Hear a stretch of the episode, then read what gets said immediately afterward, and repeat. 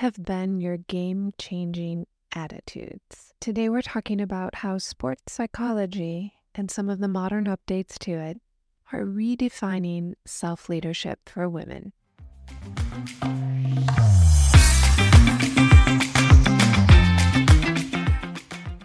Welcome to The Modern Creative Woman, exploring the art and science of creativity.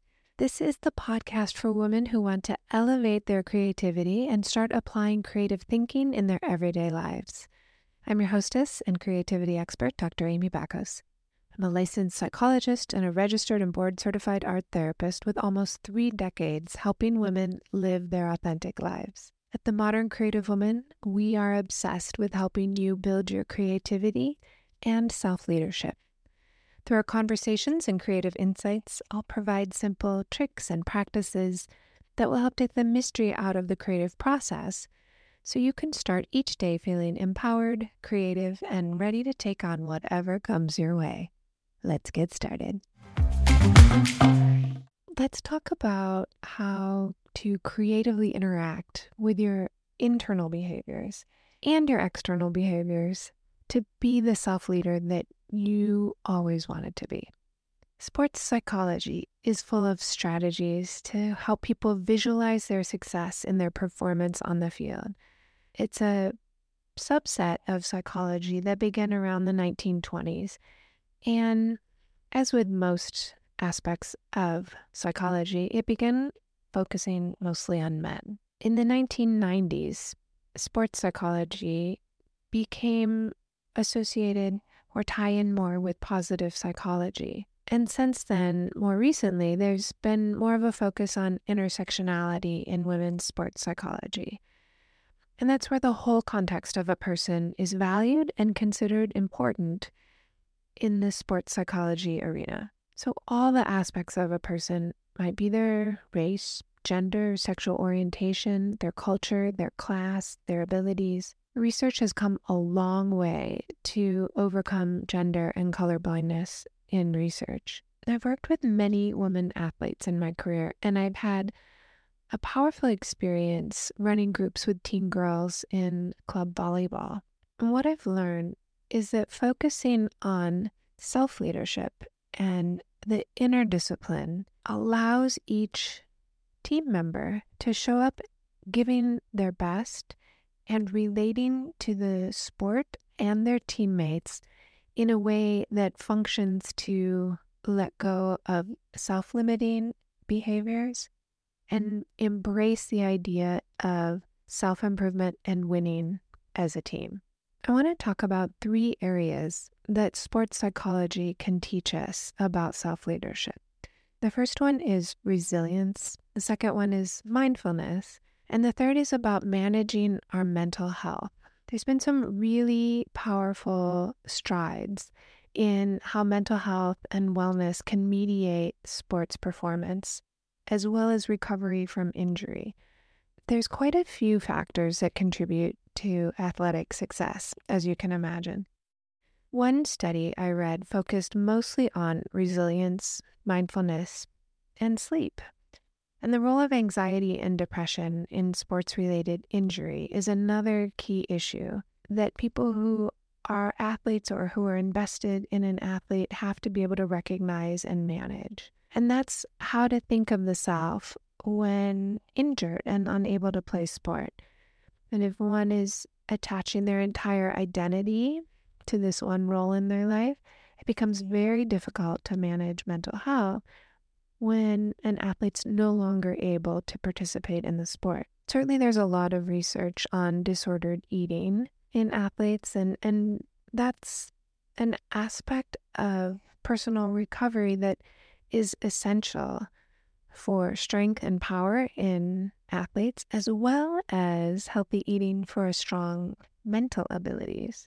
Another factor that sports psychology is looking at is the effect of social media and how it affects female athletes differently and at a higher rate than their male counterparts. When thinking about resilience in athletes, and if you're a non athlete, this applies to whatever you're doing. You can boil it down to a statement that you can check in with yourself about. I tend to bounce back quickly after hard times. Does that seem true for you right now or in the past? How you think about this and answer the question can determine how quickly you move past and recover from setbacks. Resilient individuals really are able to focus more on employing problem focused coping skills. And by that, I mean seeking information or assistance when handling a stressful situation. It could also be removing the source of the stress or removing oneself from a stressful situation. And research has shown that resilient athletes are less likely to manage stressful situations with emotion focused coping behaviors. And emotion focused coping behaviors are venting our emotions, checking out, or disengaging. So these are strategies that you can use in almost every task. Employ problem focused coping skills rather than emotion focused coping skills. There's an abundance of research that says venting to others is unproductive, it can damage the relationship, and it can give us a false sense of doing something about the problem.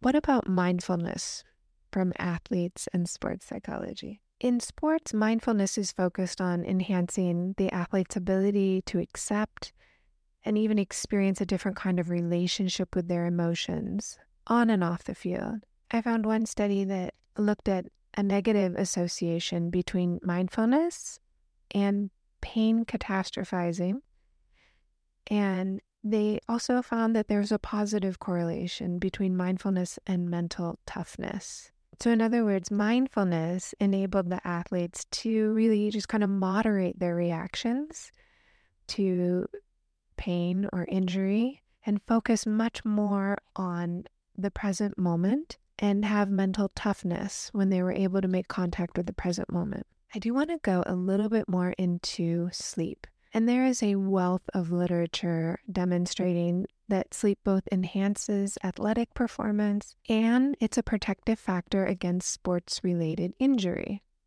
And furthermore, there's several studies that show when athletes are not getting the sleep they need to perform, they complain about greater mood disturbances.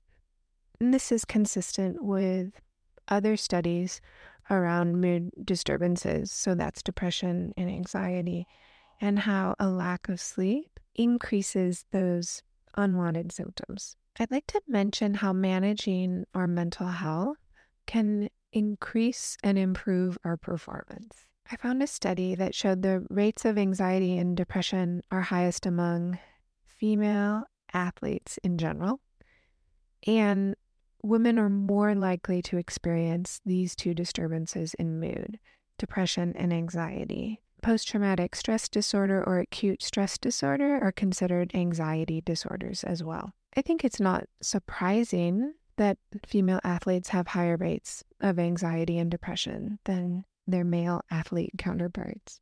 I found a really surprising study, and it was with 112 NBA members. And the study found that late night tweeting activity, so they're up late on their phone, resulted in making shots at a lower rate, 1.7 percentage points less. So, this is a reminder to never underestimate the power of a small habit. That late night tweeting habit decreased their success at making basketball shots. Research also showed that the distraction of social media is, you know, certainly a concern for male and female athletes, but female athletes seem to disproportionately suffer from the negative effects of body image portrayed in social media.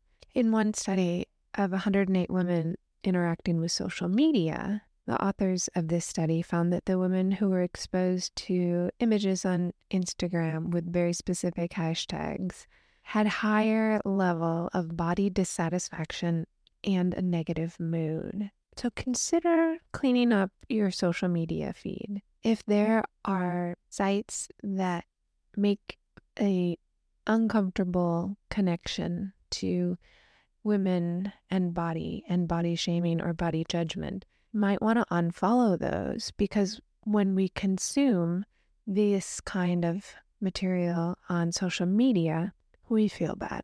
So you do have a lot of control to clean up your social media feed and limit the images that do not serve you. The one main take home message that I hope you have from this podcast episode is the power of small habits and how they can make a huge long term impact on our performance. So, social media, what you're consuming, what you're watching, managing mental health, and focusing on solution focused behaviors rather than emotional venting behaviors, using mindfulness in as many areas of your life as you can, and focusing on resilience.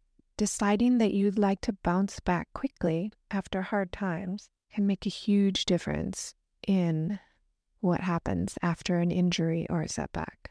If you're an athlete or you used to be an athlete, I would love to hear from you and let me know your top tricks for dealing with setbacks or injuries and social media. Were these things talked about when you were an athlete? Did you get information on body image, sleep, and health? Let me know, and I would love to hear from you on Instagram. Have a wonderful rest of your week. Now that you know about how to use your creativity, what will you create? Want more? Subscribe to the Modern Creative Woman digital magazine. It's absolutely free and it comes out once a month. And I know you can get a lot out of the podcast and the digital magazine. Yet when you're ready to take it to the next level, I want you to know you have options inside the membership.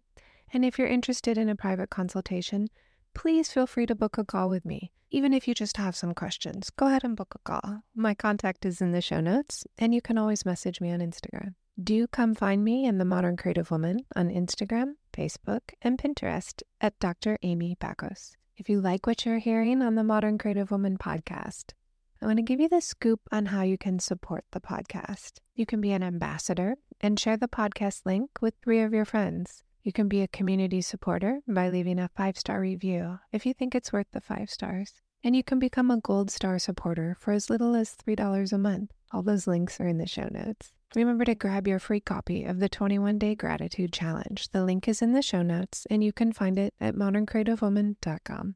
Have a wonderful week, and I cannot wait to talk with you in the next episode.